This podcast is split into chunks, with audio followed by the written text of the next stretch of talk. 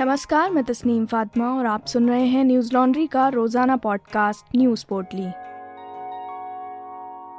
आज है 6 सितंबर, दिन मंगलवार।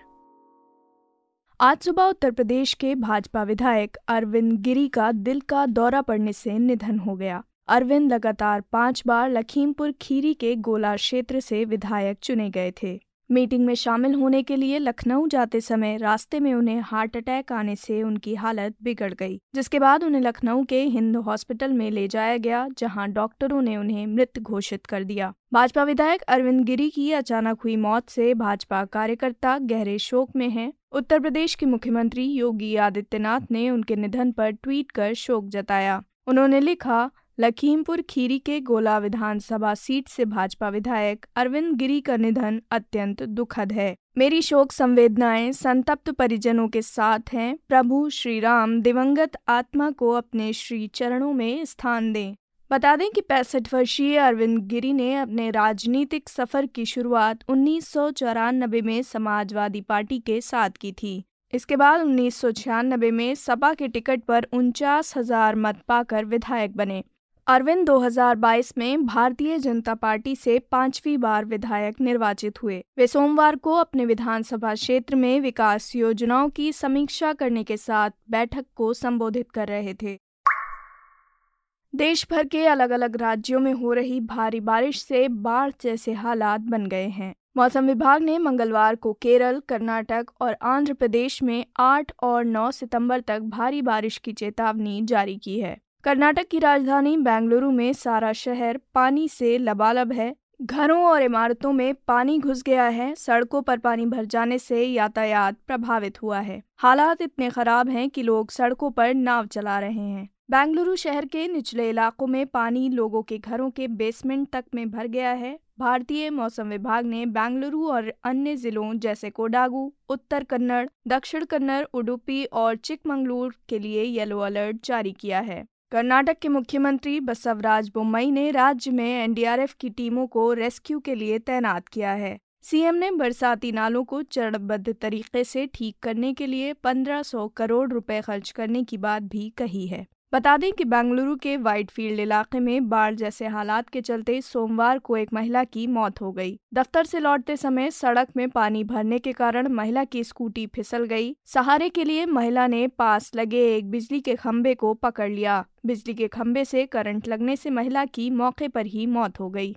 केरल की राजधानी तिरुवनंतपुरम में भी भारी बारिश के कारण एक वाटरफॉल में बाढ़ आने से दो लोगों की मौत हो गई। मौसम विभाग द्वारा मंगलवार को त्रिवंतपुरम कोल्लम, पत्थनमिथिट्टा और इडुक्की ज़िले में रेड अलर्ट जारी किया गया है। इसके अलावा अलापुझा, कोएट्टम, एर्नाकुलम में भी ऑरेंज अलर्ट जारी किया गया है। बता दें कि राजस्थान, मध्य प्रदेश सहित उत्तराखंड से लेकर दक्षिण भारत में केरल, कर्नाटक और तमिलनाडु में बारिश ने भारी नुकसान किया है।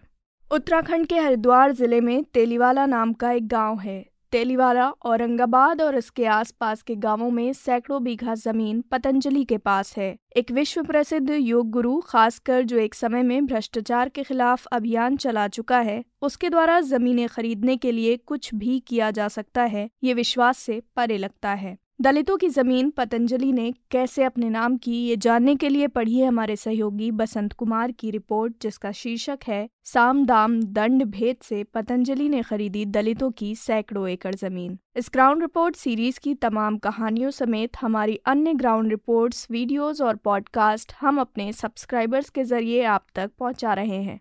न्यूज़ लॉन्ड्री देश का पहला सब्सक्रिप्शन पर आधारित मीडिया प्लेटफॉर्म है। ये आपके यानी सब्सक्राइबर्स के सहयोग से चलता है। हम किसी भी सरकार या कॉरपोरेट से विज्ञापन नहीं लेते। हम ये तमाम खबरें, पॉडकास्ट और वीडियोस आप तक पहुँचा सके, इसके लिए आपके समर्थन की ज़रूरत है। न्यूज़ लॉन्ड्री को सहयोग देने के लिए Hindi dot news laundry dot com पर जाएँ और अपनी पसंद का सब्सक्रिप्शन प्लान चुनें और गर्व से कहें, मेरे खर्च पर आज़ाद हैं खबरें। मंगलवार को शराब घोटाला मामले में दिल्ली सरकार की मुश्किलें और बढ़ गई हैं। सीबीआई के बाद अब प्रवर्तन निदेशालय ने शराब घोटाले में केस दर्ज कर लिया है। फ़िलहाल प्रवर्तन निदेशालय ने दिल्ली के 30 से ज़्यादा इलाकों में छापा मारा है। वहीं मुंबई, पंजाब, हरियाणा, तेलंगाना और लखनऊ समेत अन्य स्थानों में भी छापेमारी की गई है। ये छापे सीबीआई के एफआईआर में दर्ज शराब कारोबारियों और पूर्व आबकारी अधिकारियों के घर मारे जा रहे हैं। सीबीआई की एफआईआर में उप मुख्यमंत्री मनीष सिसोदिया का नाम नहीं है, इसलिए उनके घर पर छानबीन नहीं की जाएगी। सीबीआई की कार्रवाई पर मनीष सिसोदिया का बयान सामने आया है। उन्होंने कहा पहले इन्होंने सीबीआई के छापे मारे, इसमें कुछ नहीं मिला। अभी ईडी के छापे मारेंगे, इसमें भी कुछ नहीं निकलेगा। उन्होंने कहा, ये सीबीआई यूज़ कर लें या ईडी यूज़ कर लें, शिक्षा के काम को रोक नहीं पाएँगे। मेरे पास ज़्यादा सूचना नहीं है, मेरी क्या तैयारी है, मैंने ईमानदारी से काम किया है, चार स्कूलों के नक्शे और उन्हें मिल जाएँगे। बता दें कि नई शराब नीति को लेकर लंबे समय से बीजेपी और आम आदमी पार्टी के बीच विवाद चल रहा है। बीजेपी आम आदमी पार्टी पर घोटाला करके जनता के पैसे लूटने का आरोप लगा रही है। बीजेपी ने सोमवार को प्रेस कॉन्फ्रेंस करके एक स्टिंग ऑपरेशन जारी किया है, जिसमें आप पर ठेकेदारों से करोड़ों वसूल कर उन्हें ठेका देने का आरोप लगाया गया है। बीजेपी प्रवक्ता संबित पात्रा ने आप पर तंज करते हुए कहा स्टिंग मास्टर का ही स्टिंग हो गया। घोटाले के एक आरोपी के पिता ने खोल दी पोल। वहीं आम आदमी पार्टी ने इस स्टिंग को बकवास बताया है, साथ ही बीजेपी पर केंद्रीय एजेंसियों के दुरुपयोग करने का आरोप लगाया है। आम आदमी पार्टी पहले भी बीजेपी पर 20 करोड़ में विधायक खरीदकर सरकार गिराने की कोशिश करने का आरोप लगा चुकी है। बता दें कि मई 2020 में दिल्ली सरकार विधानसभा में नई शराब नीति लाई थी, जिसे नवंबर 2021 से लागू किया गया था। इसके बाद दिल्ली के उपराज्यपाल ने नई शराब नीति के बाद निकले टेंडर को लेकर सीबीआई जाँच के निर्देश दिए थे। इस निर्देश के बाद सीबीआई कई बार आम आदमी पार्टी के नेताओं से पूछताछ और छानबीन कर चुकी है। इस मामले में उप मुख्यमंत्री मनीष सिसोदिया के घर पर भी छापेमारी की गई थी, जिसे पार्टी ने बदले की कार्रवाई बताया था। लखीमपुर खीरी हिंसा मामले में सुप्रीम कोर्ट ने उत्तर प्रदेश सरकार को नोटिस जारी किया है। हिंसा के आरोपी आशीष मिश्रा की जमानत याचिका पर सुनवाई करते हुए कोर्ट ने सरकार से जवाब तलब किया है। बता दें कि आशीष मिश्र ने जमानत याचिका दाखिल कर इलाहाबाद हाई कोर्ट के फैसले को चुनौती दी है। इलाहाबाद हाई कोर्ट की लखनऊ पीठ ने आशीष की जमानत याचिका खारिज कर दी थी, जिसके बाद उन्होंने सुप्रीम कोर्ट में जमानत की गुहार लगाई। सुप्रीम कोर्ट में इस मामले की अगली सुनवाई अब 26 सितंबर को होगी। गौरतलब है कि तीन अक्टूबर को लखीमपुर खीरी हिंसा में कृषि कानूनों का विरोध कर रहे किसानों को कार से कुचल दिया गया था। आशीष मिश्रा उसी कार में सवार थे, जिससे लोगों को कुचला गया। इस हिंसा में आठ लोगों की मौत हुई थी। हाई कोर्ट ने इस साल 10 फरवरी को आशीष मिश्रा को जमानत दे दी थी। बाद में सुप्रीम कोर्ट ने जमानत आदेश को रद्द करते हुए हाई कोर्ट को निर्देश दिए कि वो पीड़ित पक्ष को पर्याप्त मौका देकर जमानत याचिका पर फैसला सुनाए। इस पर हाई कोर्ट ने जमानत याचिका पर नए सिरे से सुनवाई की। सुप्रीम कोर्ट ने इस मामले में यूपी सरकार को 26 सितंबर तक जवाब देने को कहा है। कतर के समाचार चैनल अल जजीरा की वरिष्ठ पत्रकार शरीन अबू अकले की मौत के करीब चार महीने बाद इसराइल ने अपनी रिपोर्ट में माना है कि उनके सैनिकों में से किसी एक ने गलती से अल जजीरा की पत्रकार को मार डाला।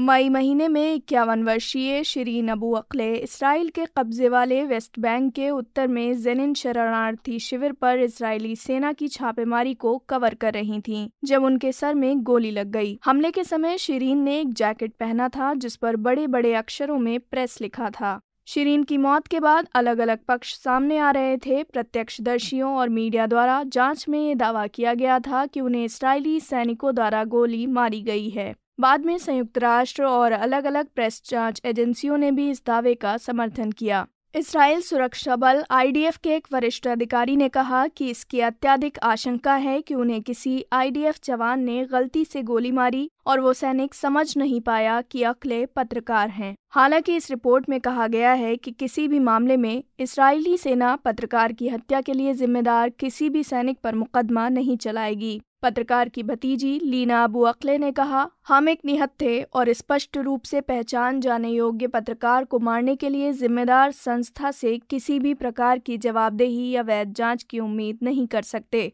रॉयटर्स की खबर के मुताबिक फिलिस्तीनी राष्ट्रपति महमूद अब्बास के प्रवक्ता नबील अबू रुडने ने कहा, सभी सबूत, तथ्य और जांचों से ये साबित हुआ है कि इसराइल अपराधी था और उसने शरीन की हत्या की थी और उसे अपने अपराध की ज़िम्मेदारी लेनी चाहिए।